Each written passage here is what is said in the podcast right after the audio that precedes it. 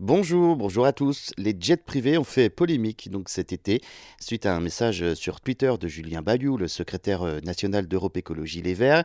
Il est temps de bannir les jets privés, avait-il tweeté, à l'heure où la sobriété est demandée. Les transports aériens sont donc de plus en plus discutés pour leurs euh, empreintes environnementales.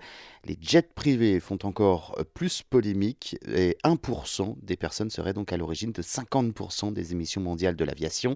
Si ce chiffre paraît gonflé, il a bien été calculé par euh, des universitaires et publié dans un précédent rapport en 2021 par euh, l'ONG Transport et Environnement. En France, un avion sur 10 qui décolle est un jet privé, pourtant il rejetterait donc 10 fois plus qu'un avion classique.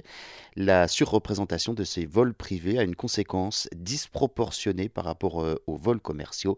Les jets privés sont 5 à 14 fois plus polluants que les avions commerciaux par passager et 50 fois plus polluants que les trains. En plus euh, d'être plus polluants, eh bien, les jets privés voyagent souvent à vide ou avec très peu de passagers. En moyenne, hein, on compte moins de 5 passagers à bord et la plupart du temps sur des très courtes distances. La moitié des vols privés couvrent des trajets de moins de 500 km. En plus, avec la crise sanitaire, le transport de jets privés a bondi. Les clients souhaitant éviter les suppressions des vols et la promiscuité avec le virus. En juillet dernier, les trajets en jet privé ont augmenté de 30% en Europe par rapport à 2019. Euh, par exemple, à Paris, plus 43%, 37% à Londres et plus 73% à Amsterdam. Pourtant, les prix de ces vols ne cessent d'augmenter en raison également donc de la flambée du carburant et des manques d'avions disponibles. Par exemple, le prix d'un vol privé entre Paris et Mykonos en Grèce a doublé en une année. Des vols privés principalement utilisés par les chefs d'entreprise et de riches touristes américains.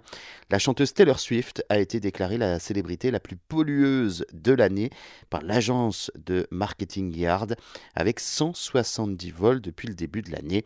Et selon le compte Twitter iFly Bernard, qui suit les voyages quotidiens des milliardaires français dans leurs avions privés, au mois de juillet 2022, ils ont effectué 53 vols et émis 520 tonnes de CO2, l'équivalent des émissions d'un Français moyen pendant 52 ans.